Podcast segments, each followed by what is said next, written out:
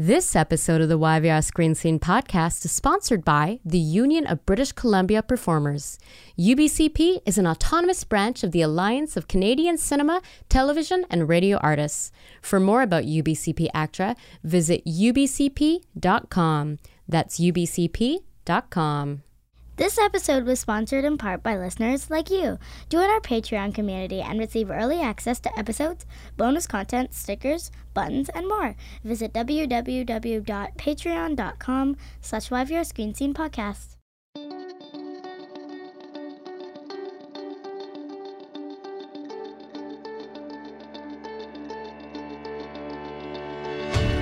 Welcome to the YVR Screen Scene podcast, where we pull back the curtain and expose the beating heart of the Vancouver film and television industry, namely the actors and filmmakers and other talented artists who do the work. Capital T, capital W. I'm Sabrina Ronnie Furminger, and today we continue our epic conversation with actor Tahmoh Penikett you can find part one in your podcast feeds.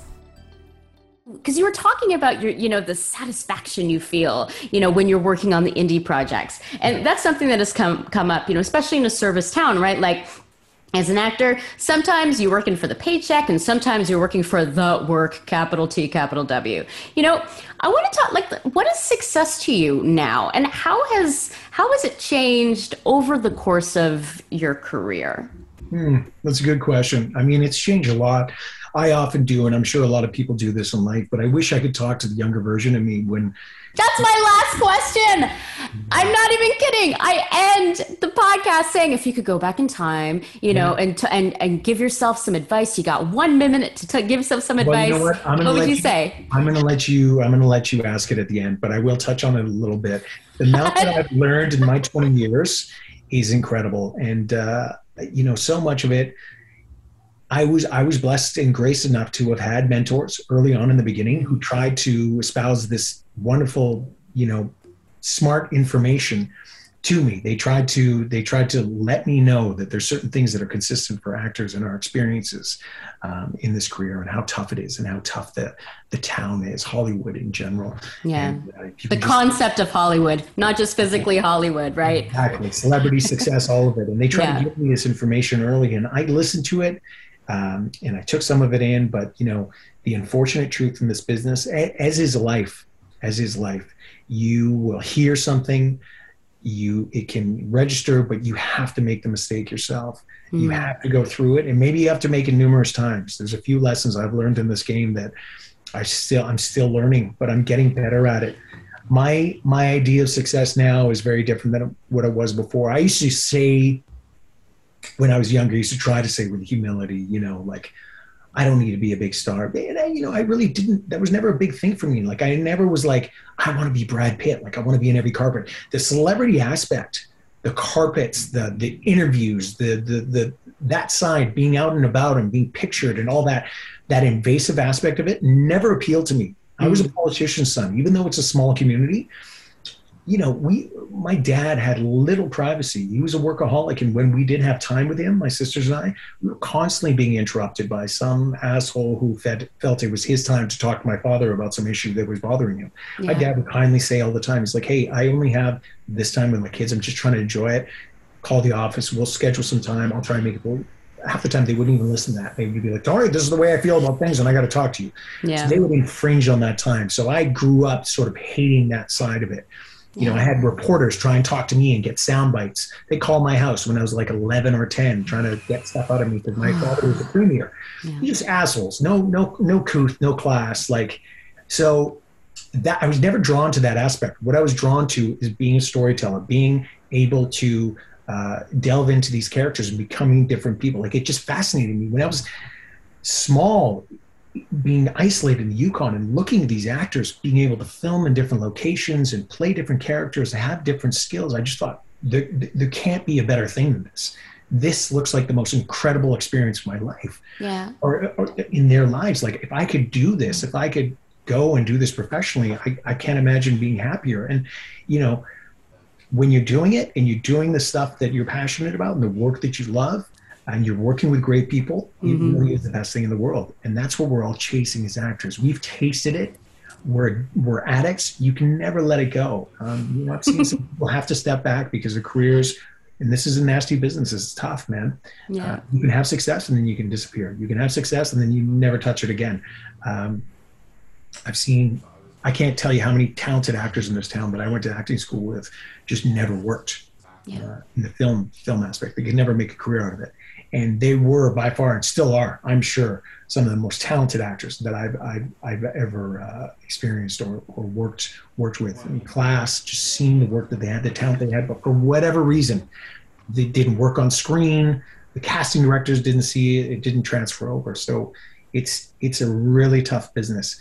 But for me now, success. What makes me happy as long as I can pay the bills Mm. And as long as I can do my craft and work with people that I want to work with and enjoy the experiences, like for the most part, there's always a little bit of the stuff that we don't enjoy. That's part of it. You have to pay the bills. It's not all art. Not many of us are blessed enough and good enough to be offered things that are just incredible to do. Yeah, it's a gig economy, like it is. It really is. It really is. But but those when you can do those passion projects, when you can do the projects that are important to you, that test you as an actor and as an artist, um, and and there's nothing like good writing. It doesn't matter if there's no budget. Yeah, you're able to like really delve into it with good people. It is the most satisfying, uh, inspiring, and uplifting experience for me. And I just had that with that film that I did.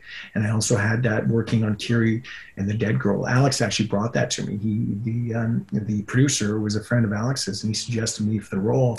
Really? Um, yeah, yeah. And the, and the guy didn't know that um, that uh, I was Indigenous, and he said, right. "Listen, it just lends even more gravitas to the story."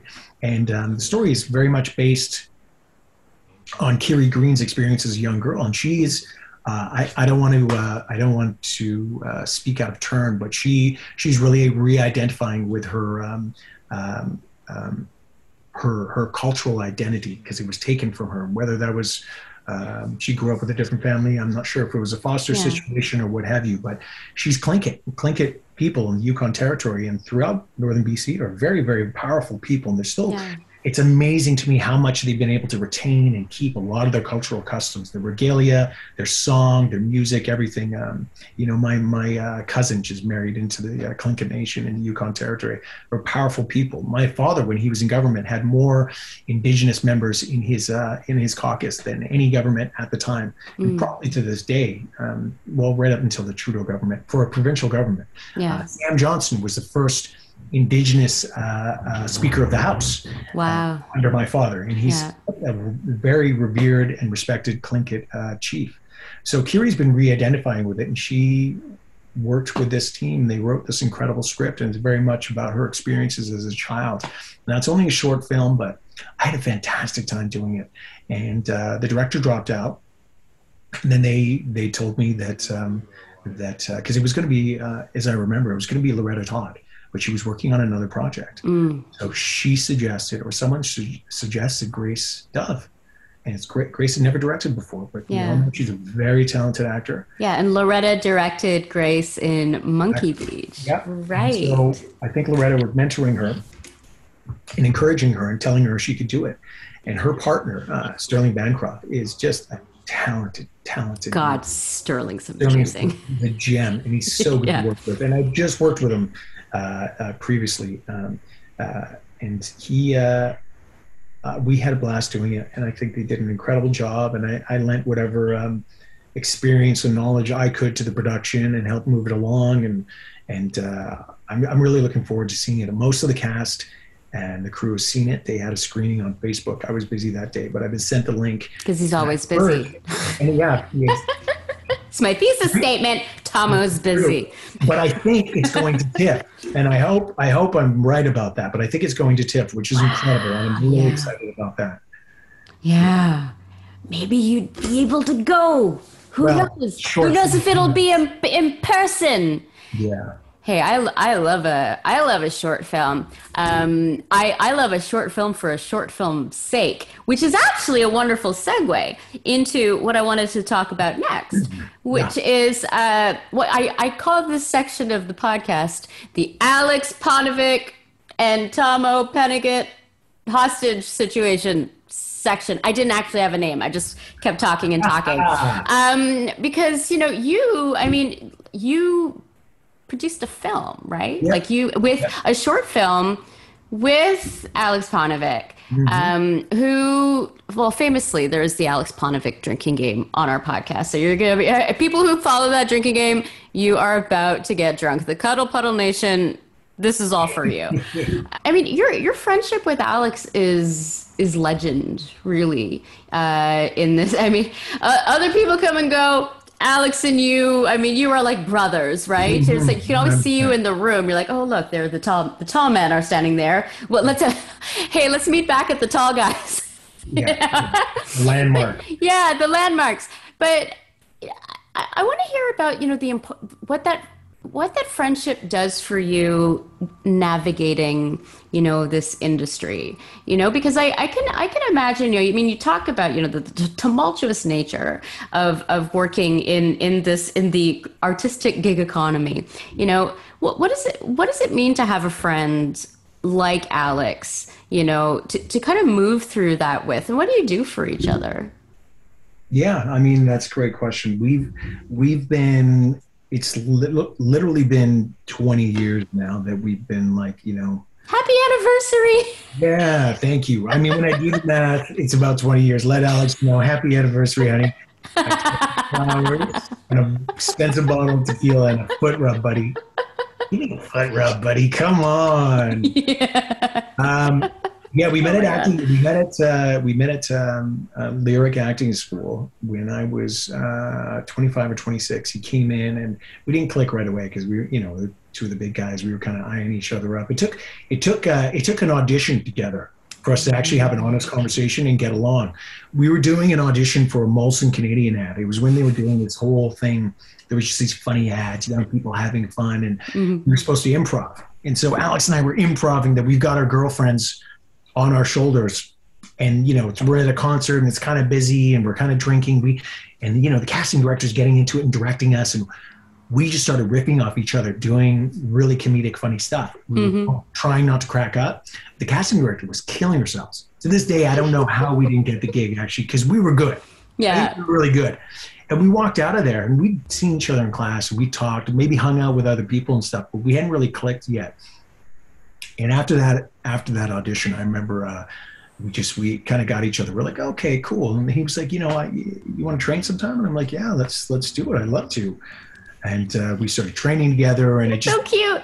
Oh, you started training. See, yeah. that's huge. That's huge because that's well, when yeah, Paul Alex became such good friends with with who became his like blood brother, Darren Shahlavi. They yeah. met. They were like really. They they like they you know they got together and then they worked out every day with each other for wow. for five years. Darren and um, an incredible martial artist. Oh, yeah.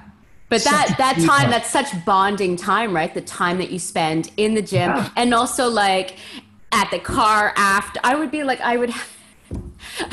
like I was like the third person in the relationship, yeah. even though I was there first. Yeah, especially if you're talking about like combat sports or anything or training. Yeah, I out on it, and that was the thing. Alex yeah. and I both have passions for it. So when we realized how big of fans we were of MMA and everything, and that he's yeah. I'm a kickboxer, he's a boxer, and like Alex, you know, was a he, you know, he got a silver medal for us at the Pan Am Games. He's a high level third generation boxer. He's really good. So I jumped to the opportunity to train with him and we just started, you know, growing down after that. We became best buddies after that. We love each other's sense of humor.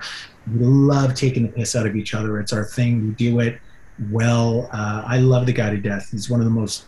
He's one of the best humans I've ever met. Without yeah. it. so he's the real deal, right? Like he's the. I mean, deal. I know that he's the real deal, but like tell our listeners, like he's the real deal. Yeah, but they know. They know. That's part of the reason that Alex works as much as he does. People yeah. just love being around him.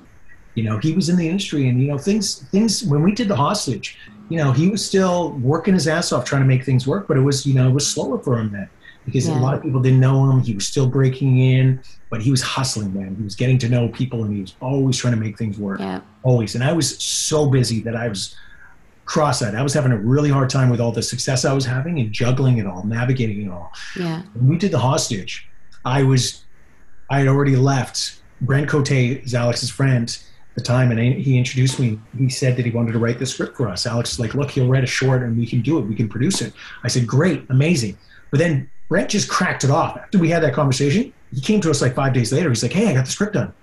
I was like, Whoa, I didn't expect that. I'm just about to go to LA. And he goes, Yeah, I understand that, but like maybe you can come up on a weekend. I'm like, buddy, I'm doing a Fox television series. Like, I have no idea what my schedule is going to be. It's going to be yeah. very last minute. For me to fly back and do a short, it's going to be a bit of a stretch.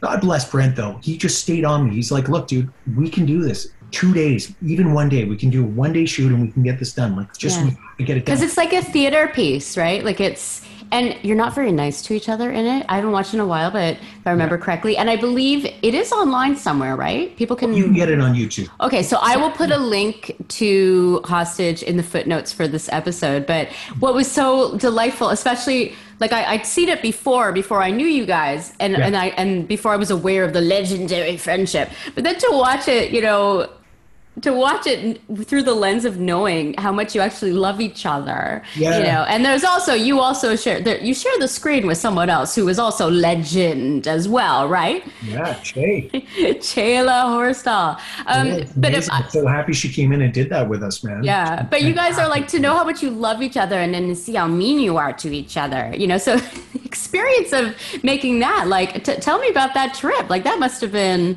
well, so we worked our asses off on it too, you know, because we were like, look, we have always wanted to produce something. Let's do it. And yeah. somehow magically the lines, you know, the things lined up where I was able to jump on a plane, come back from LA in the middle of shooting Dollhouse, Dollhouse yeah. Fox, come back and do this short. And we, what I love is that, and Che was part of this school too. We, we all went to Lyric together. We were at Lyric back in the day studying with Pete and, um, and that's how we were all friends initially, and that's where Alex and I met, and Che too.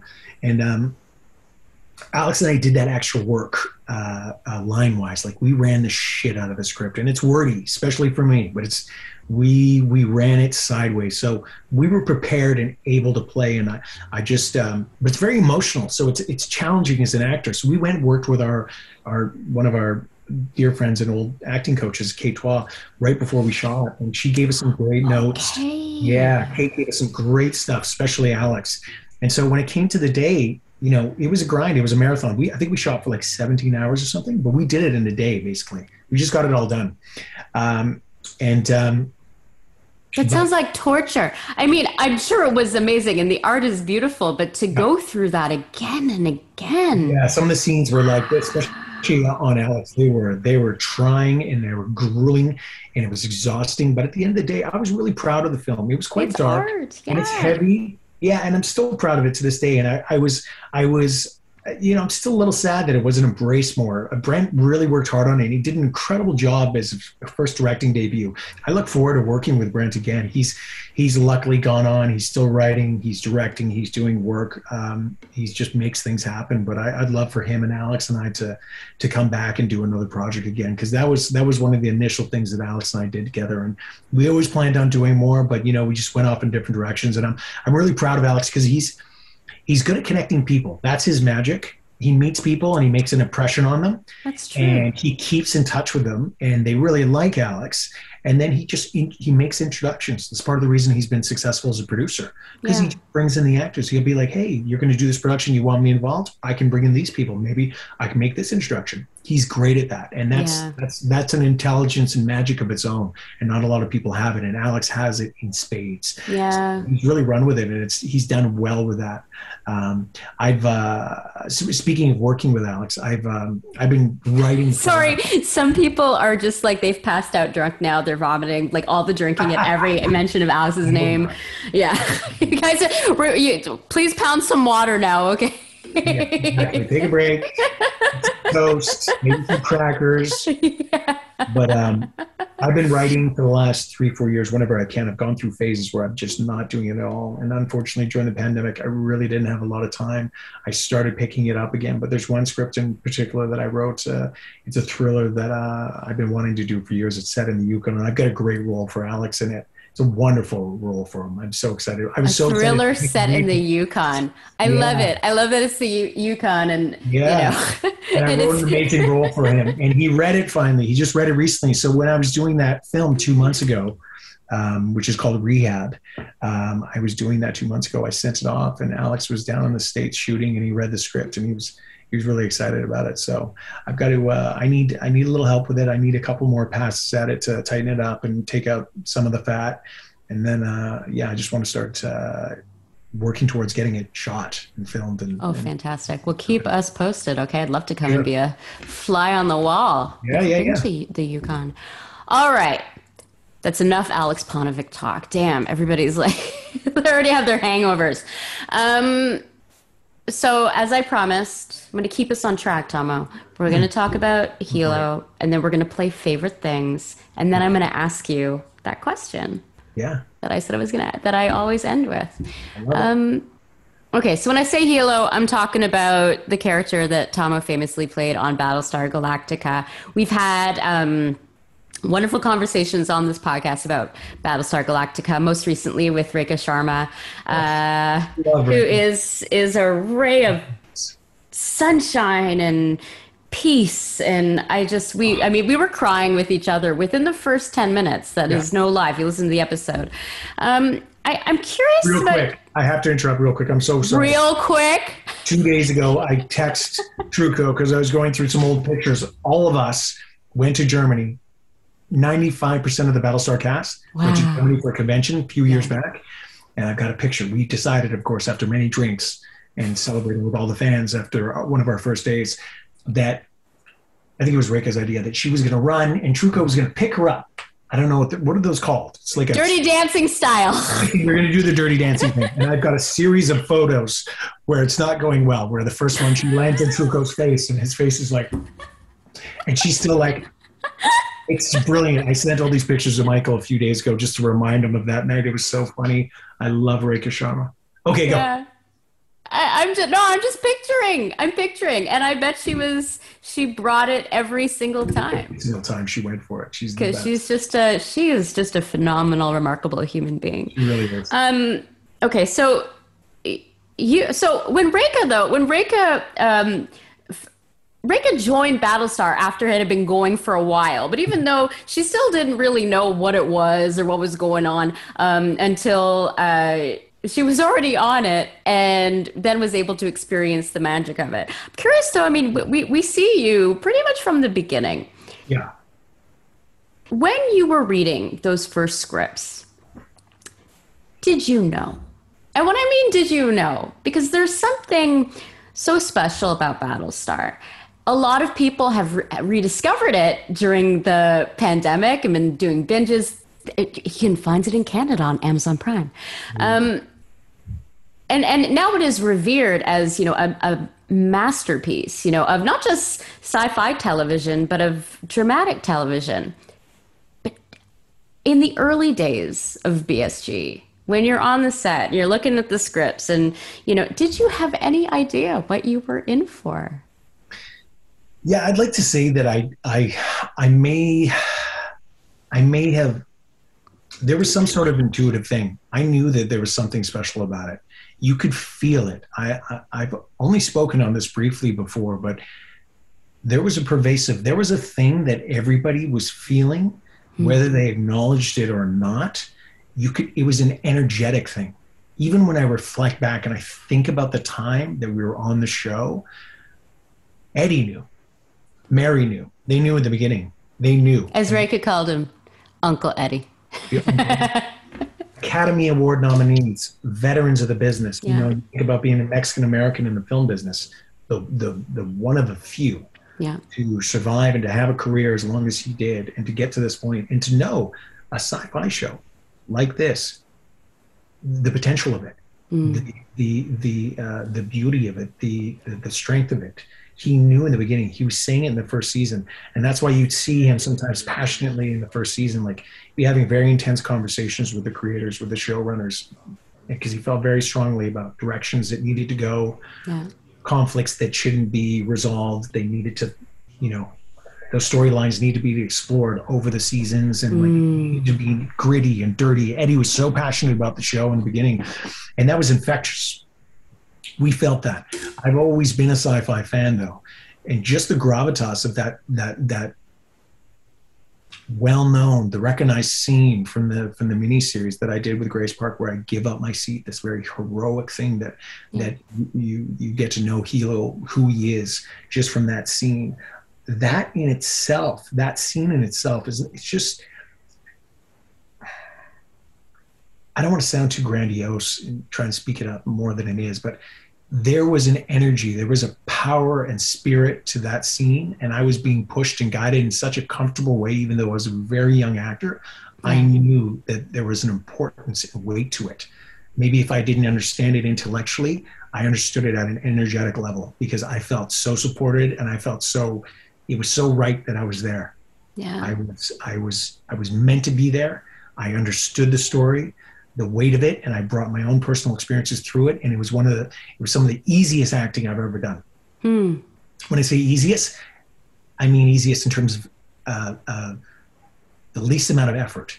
You weren't exactly. second guessing yourself. You exactly, just exactly constantly yeah. struggling. Where am I doing the right thing? Do I need to push more? Is this simple enough? Am I just present? It was just there for me. It always was. It was just that those scenes were there for me from the very first time that I auditioned for it, and then on the day that I was shooting, I was I wasn't worried about them, and they were there, and it was huge. I'd never done anything like this, man. They had they brought the Raptor out to a field, and there was hundreds, you know, hundred extras, and it was just such a big production. It was huge. It was everything that I dreamed about my whole life. And I had Eddie Olmos on set, just hanging out. He wasn't in the scenes, and he was like just watching me and like giving me a nod and stuff, which was terrifying and intimidating because I'd always been a massive fan of his. Yeah. I'll never forget when I got the scene done. This the, the large part of we'd been shooting all day, and and also that connection I had with Grace Parker. Just, it just, it was there. It was kismet. It was meant to be. There was something about it. Like Grace and I just got each other in a sort of like sibling way. Like there was a, there was just an, a, a, a spiritual understanding between us that I just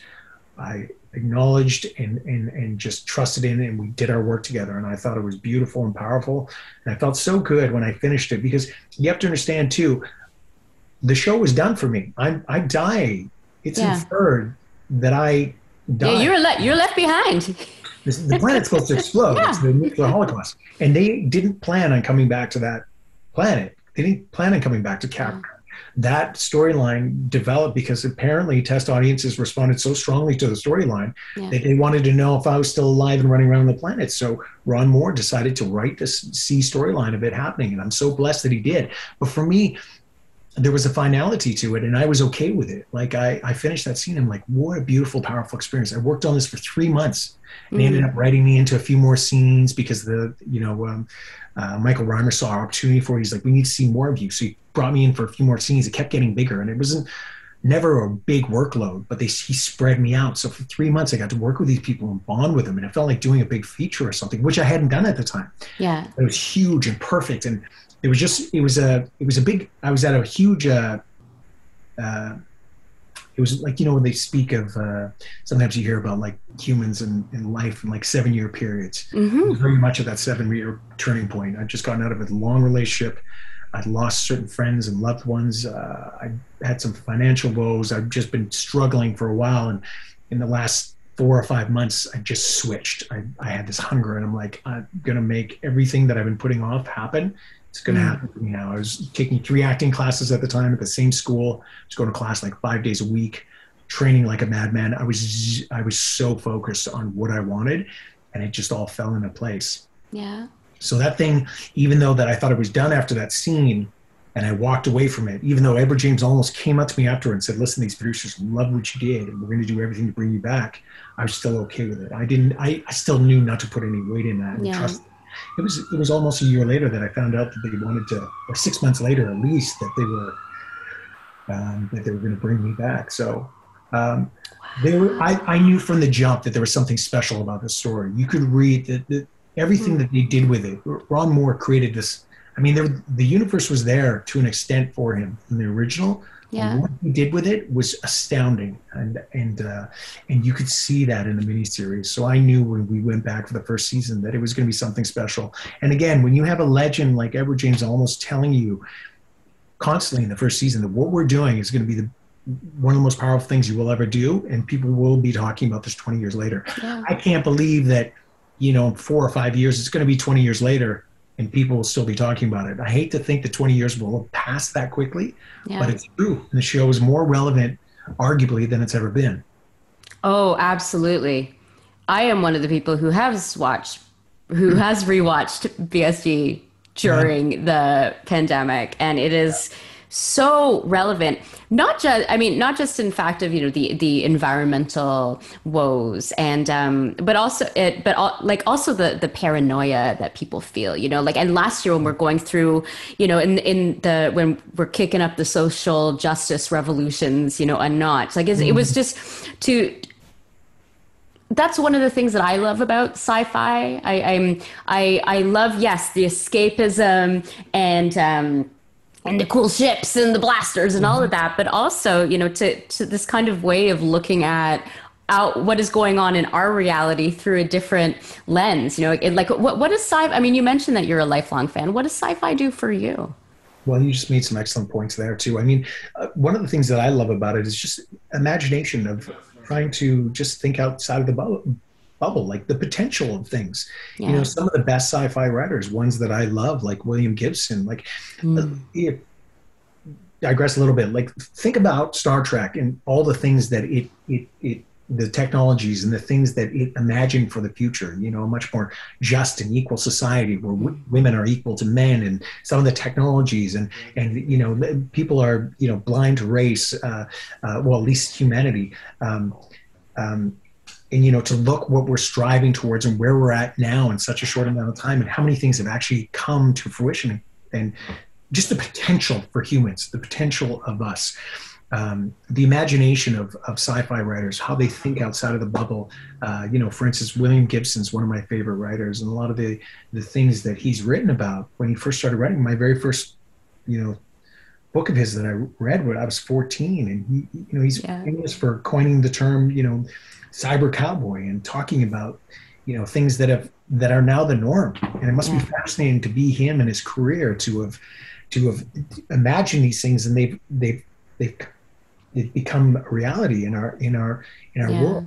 But i wonder if it's because like the sci-fi writers spark the imagination of people to it could be. And as you said you made a really good point. You know one of my favorite things about sci-fi is you can talk about which can be contentious issues, which are, you know, for instance, like when Battlestar started, the cable thing was really just starting. You know, you had Sopranos, you had West Wing. There was only a handful, of, The Wire. There were only a handful of shows that were starting around that time where they were opening up people to not that tired sort of uh, very common uh, model of the network television episodic show to mm-hmm. like, to to to streaming quality cable television, exceptional mm-hmm. writing yeah. real, real writing in an episodic form, but like opening people up to like really, um, uh, you know, uh, forcing them to talk uh, about really contentious issues. You know, at the time the war was starting, uh, the United States was invading Iraq, and we were hmm. talking about racism. We were talking about you know,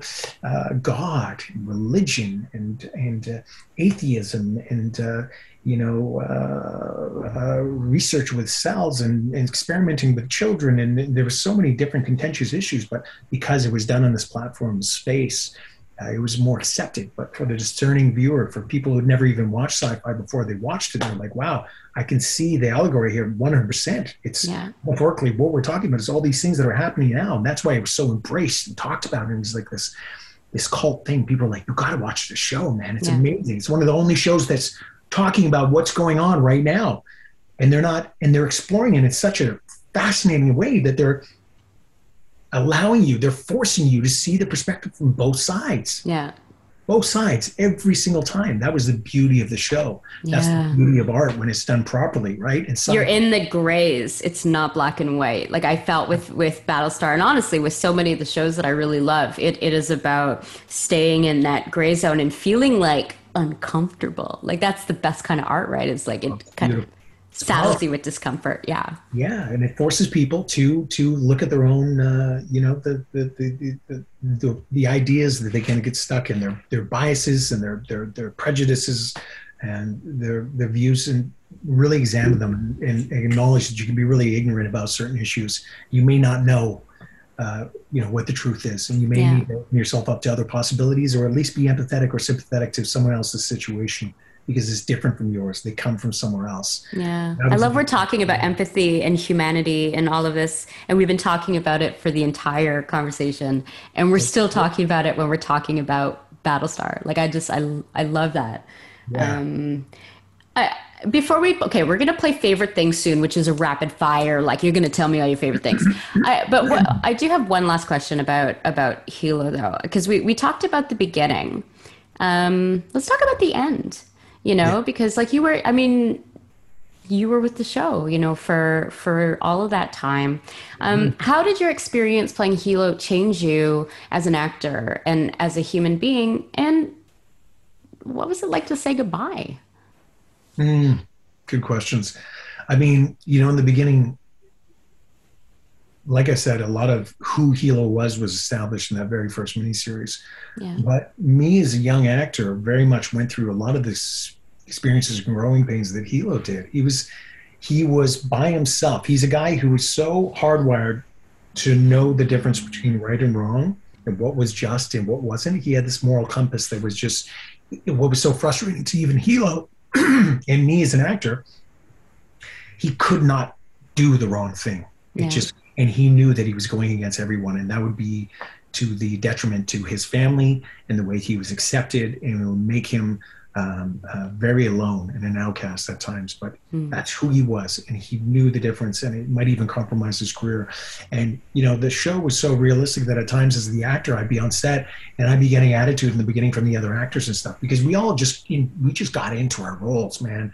The writing was so good. So we'd be having political debates about the show and life in and outside of the show, even on set. So I was going through the same stuff. Yeah. As an artist, though, like I grew so much. The, I'm to this day, I feel so blessed to have had such um, intimate, trusting, um, supportive, and collaborative relationships with so many of the directors and the creators on the show because mm-hmm. they would come in and we knew our characters so well that they were so respectful of mm-hmm. that and be like, "Are you okay with this line? Like, is this?" Does this ring true for you? And you'd be like, well, you know what? I yes, but I also feel like this. Can we do that without a line and just show have a beat where you, you know, well, I'll stay on you in the camera. It was just so collaborative. Is and that rare? Like, because I I don't. In my experience, it's very very rare. Yeah. Very rare. And to this day, unfortunately, uh, you know, I really haven't had too many experiences like it the the the unfortunate thing about it is at the end of the show i felt like i was doing the best work i ever had as an actor i was so uh, secure and in tune with who Helo was. And, and I felt like most of us were, especially the young actors uh, by the end of the show, that when I went off and did another series and I did some other projects, because the environment wasn't the same, mm. because there was a lot of stress and anxiety and it was a big production and what have you.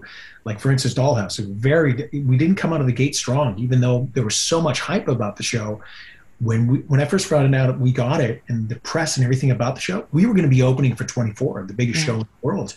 That was the hype in the beginning. Yeah. In a short duration, we ended up shooting the t- pilot. The network wanted to cannibalize that pilot and have a bunch of reshoots, forcing Joss Whedon to compromise this beautiful pilot that he'd done, where he was right. told he had full integrity and was able to do his thing so we didn't come out of the gate strong. And you felt that anxiety and set, and nobody mm. were going to last. And suddenly we went from the hottest thing to you're going to fight. You're fighting right out of the gates. Yeah. And that environment was it. It threw me, man. It threw me because I went from Battlestar and it was so secure and so collaborative and so such a beautiful thing.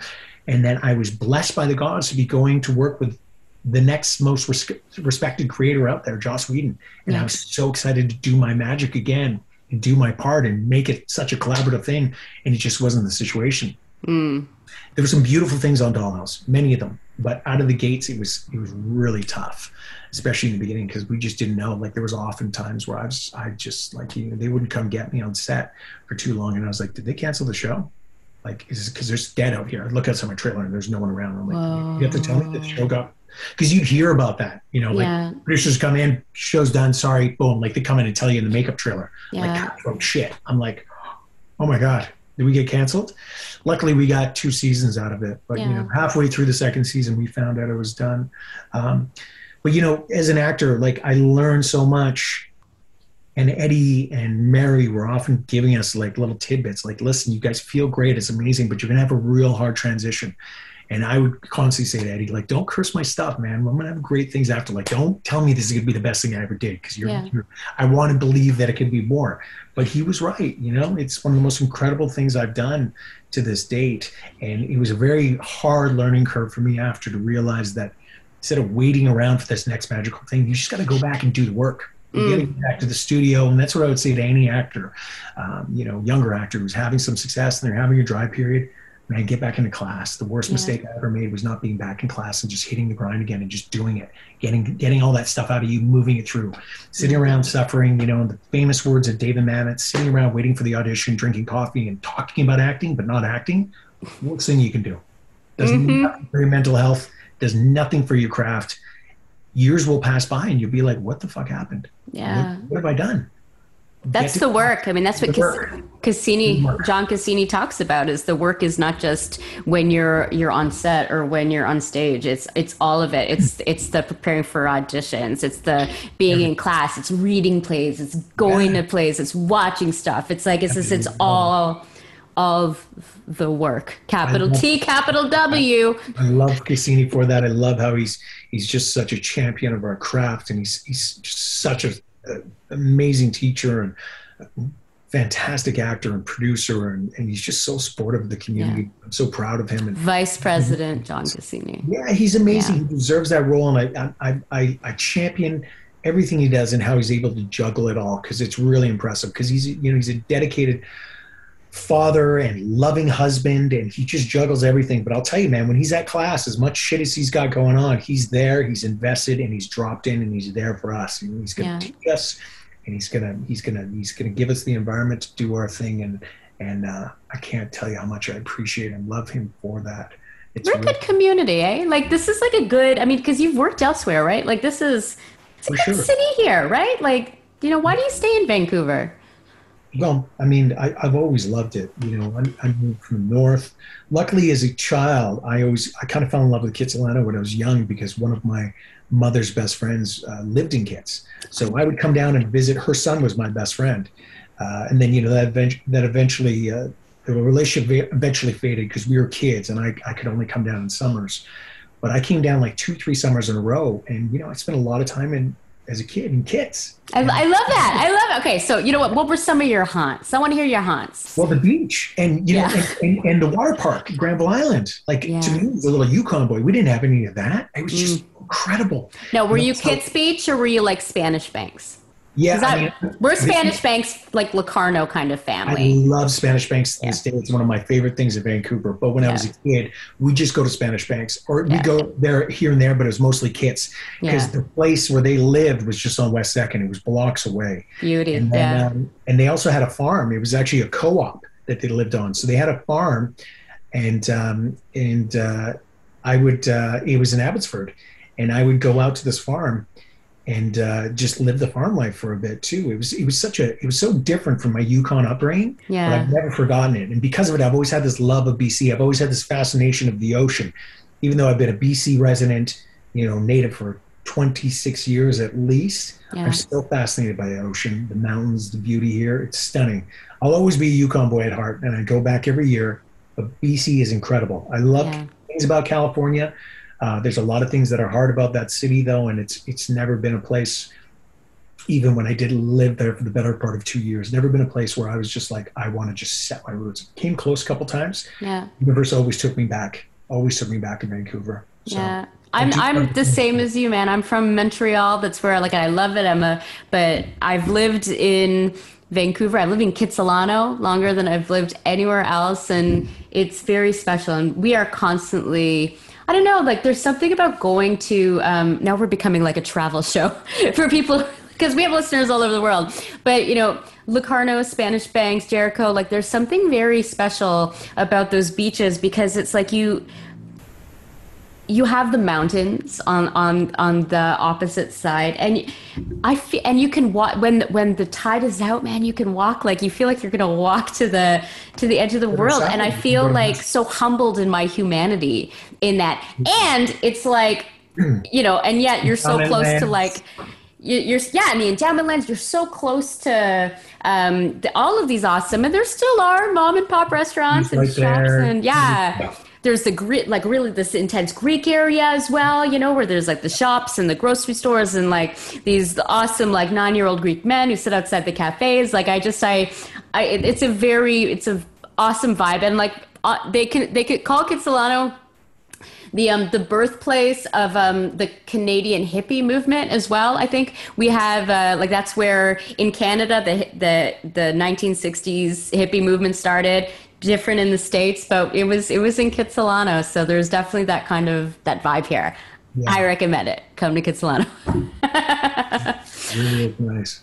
You ready to play some favorite things? Sure. Okay, so Favorite Things was developed by Mariana Firminger, who is 10, uh, who believes that the answers to these questions are very revealing um, about who you are. And basically, the rule is uh, answer from your gut, no thinking, Okay. Uh, and um, I just, I mean, the joy for me is just I live for that moment of shock and panic, which I've had some beautiful, like, just people like the top actors in the craft, you know, just like losing their shit because I've asked them, like, what is their favorite insect? I have it. That has, that is not a question, but like it, that kind of question, right? Like, oh, oh, oh. Okay, so you ready to play favorite things? Let's do it. All right. Favorite karaoke song? Turner, uh, uh, what's love got to do with it? That's a great answer. That is a great answer. I, um, I that with Adrian Holmes last time. Really? Oh, see Adrian do karaoke. The man is good. Oh, I bet. I bet. I actually I have this idea for um for either like I host a, like an industry night or something, and I would call it karaoke because I love karaoke so much, and uh, just to get everybody together singing. It is the worst thing to do during a pandemic, though, just because you're just spitting all over the place. Um, all right. Favorite cartoon character? Tom. Oh, of Tom and Jerry fame. What do you like about Tom? I don't know. I don't, I don't, I don't even remember which which is is Tom the cat or the mouse? Okay, listen. I want you to answer, but you have you to like quick. You said I have to just say. I know. Okay, but I wanted to, you have to believe in it too. okay. Okay. So, favorite cartoon character who you actually do love? Okay, well, let's think about this for one second because I really did like cartoons, but because I was a CBC kid, I didn't get to watch a lot of. You know what? I'm going to give a very Canadian answer. Uh, you remember the raccoons? The raccoons. Yeah, the raccoons. Raccoons was amazing. I love the raccoons. Love raccoons. That was the Sunday night block on CBC. You get right? the raccoons. You get um, Littlest Hobo, and then there would be like the Wonderful World of Disney. Yeah. As well. Yeah, yeah, yeah. The Wonderful World of Disney and the, the whole intro, it's just iconic, makes me think about my childhood. Raccoons was great for a number of years, man. I love that. Yeah. It's like an environmental show as well, right? Like very much was, yeah. Yeah. I like that. Okay, that is a good answer. Okay, so more answers like that. You can take a second. You don't just have to blurt. Hey, I was I thought I just had to answer. blurt, blurt. okay. Yeah. Uh. Okay, take a breath, Tom. It's gonna be okay. Favorite Vancouver shot series, past or present, that you haven't appeared in? Intelligence. That is a great answer. You Easy. said it very quickly, but that's a fantastic actor or answer. Yeah. Oh man, you would have been great on it. You just missed it. I was such a fan. It is a crime. I still bitch about it. It is a crime that it only went two seasons. You know, we, we It was a crime. It was like a political crime. So good. It was so good. Everyone on it was killing it, man. Everyone did incredible work, man. Ian Tracey, Anna was John incredible. Cassini, Ian Sullivan. Yeah. Everyone was so goddamn. The writing was so good. It was man, I just oh travesty that show didn't go on. They should have given given us like a TV movie at least to wrap it up. Something. Uh, can I can I take a minute to bitch because we did have we did have our talk about CBC and I love CBC and I'm so I have CBC socks like I I am nostalgia CBC Mr. Dress Up uh, like just you know all of it. It grinds my gears that we can't seem to get a CBC series out here, you know, that is that that and Chris Haddock, huge victim of this, you know, intelligence, Romeo section, mm-hmm. um, but also Strange Empire, right? You know, like they they it's it Strange we are Empire was two out two years too early.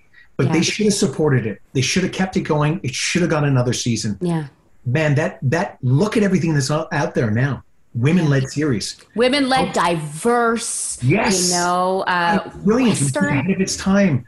She was so. She was so brave in doing that. And I, I have to agree with you. It is such a shame that CBC didn't support that show and give it another. And support BC, like shows that yes. are filmed out here. We are one of the largest production centers in the world. Our national broadcaster, I mean, frankly, all of them. I'm glad Global's got a show out here. They've just renewed Family Law for a second yeah, season before that. it's even aired. Um, but it just, it's so, I just, any chance, I mean, I've said this, I, I when I had Kevin Eastwood on, when I had Juan on, when I had Cassini, just any chance that I could just bitch about CBC CBC, who I love, yeah. you know, but like take chances yeah. and take a chance on us, take a chance on diverse storytellers. Like just. They need to hear it. It needs to happen. We need a show that's done out here. That's there's every there's a million stories here to be told. Yeah, it's such a diverse province. There's so many wonderful stories and creators and talent out here. Give me a break. Come out here and make the show come out here and make the show. All right, that was a very like that that got serious for a minute. Yeah. I'm going to bring it back to the true me because my daughter's like, I don't care about this. what are you even talking about? Okay. Favorite supervillain? Favorite supervillain? Mm-hmm. Who is the incredible actor? What I'm so embarrassed that I'm forgetting his name now. He, he unfortunately passed away a few years ago, but was the villain in in Die Hard uh, Alan, Alan Alan Rickman. Alan Rickman. God, he was just incredible in Die. Yeah. He's just such a bad baddie. He was he oh, was I mean his character is awful. What I love is that his yeah. characters live side by like they're two mm. bad so he played um he played oh my god I, i'm blanking on the name because there's him and also his brother played by Jer- gruber he played gruber in die hard but then he also was um, the sheriff of Nottingham in Robin Hood Prince of Thieves, which was another just like so, good, so oh, good, yeah. Legend. And he was Snape. Yeah, yeah. That answer has not come up.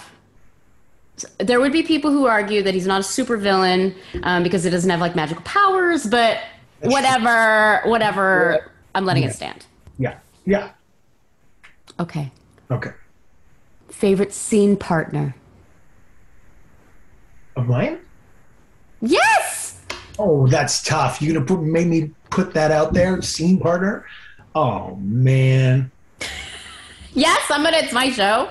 I uh, like to make things uncomfortable. Um, we talked about the joy of sitting in discomfort, Tahmoh. This is that time. Okay, fine. You can say a few of them. I mean, listen. I've been really, really blessed to been able to mix it up with a lot of different actors um, and some really, really talented ones. And the funny thing is, sometimes the material, the overall material, like the show, isn't the best, but you have you have a scene or you have something where you it's just memorable. You know, you're not going to forget it.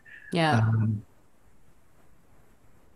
I'll tell you this. You know what? I'm going to give you a safe PC answer. Politician son. politician son, because I have to, because I just have to.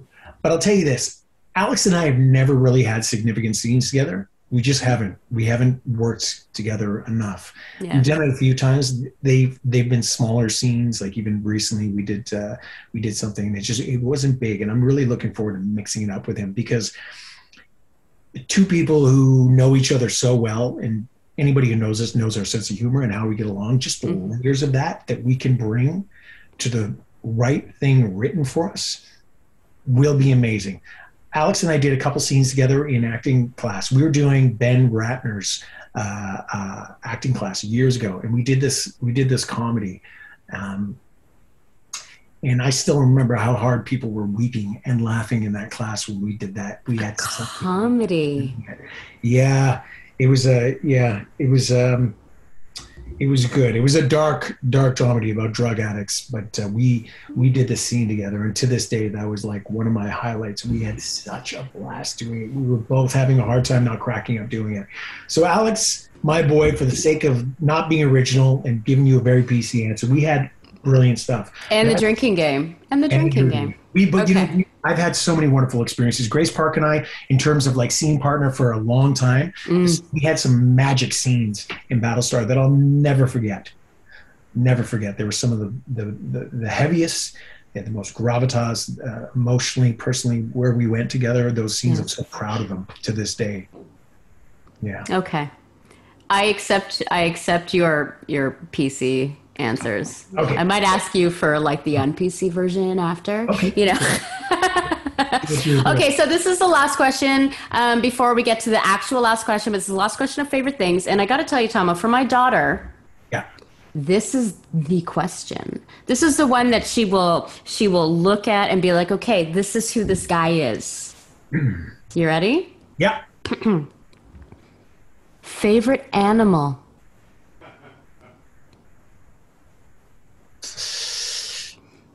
Uh, well, I'm really fascinated by, and I always have been fascinated by wolves.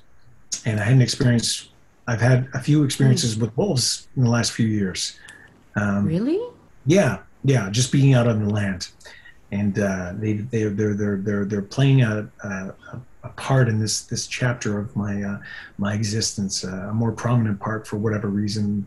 I need to explore that a little bit more, but yeah. it's really interesting because they, uh, I had uh, I had an experience with a a wolf um, in in the Yukon uh, a few years back, and then again the next year, and then I had an experience with more than a few wolves.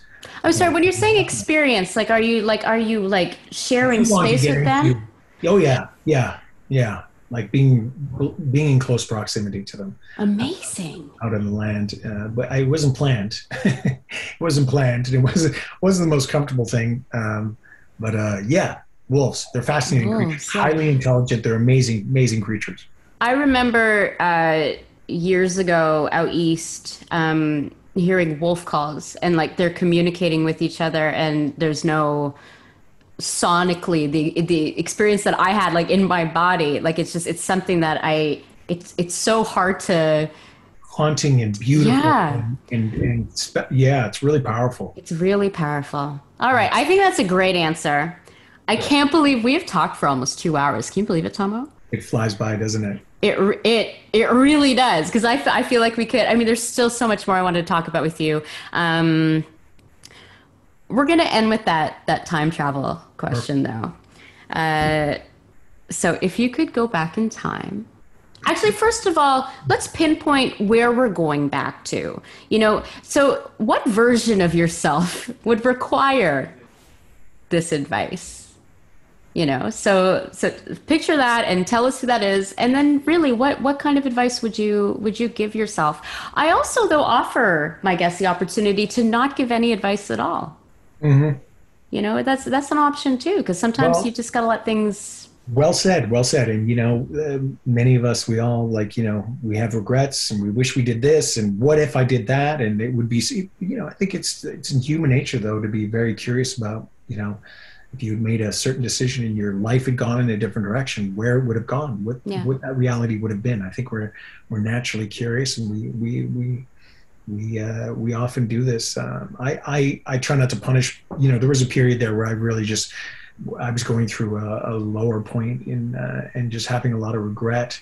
Um, I think you know I would like to believe that uh, I'm following my path the way I'm supposed to. Mm. In some ways, it's it's it's set out for me in certain directions, and uh, it it hasn't. Um, some of the things that I'd hoped would happen haven't happened when I thought they would, but mm. they hmm. eventually happened when they should. And, and in hindsight, when I think about it, um, uh, that's exactly what's happened. So I've, I've, it's a lesson of mine in life that I'm constantly, the universe is trying to tell me. It's like, you know, just, just, just realize that everything's going to work out as it should. Yeah. When it does, just take through the, through the, through the tough times, through the lowest points, just see it through, fall back on those things that know the toolbox, as you so eloquently said, fall back on those things that get you through, that keep you going, that keep you happy, whenever it can, as low as a point as you're at. Fall back on those things that that you know that help you grow and and uh, inspire you and uh, and do your thing to get you through and keep your health strong, keep your, uh, your mental health strong, your physical body strong. Meditate, working out, whatever your thing is, you know, yeah. martial arts, And uh, whenever I've done that, uh, things have always turned out. And oftentimes it's like the test is longer and longer. Like I get to a point where I'm just like, I'm going to break. I'm like, I can't take it anymore. And things always turn out.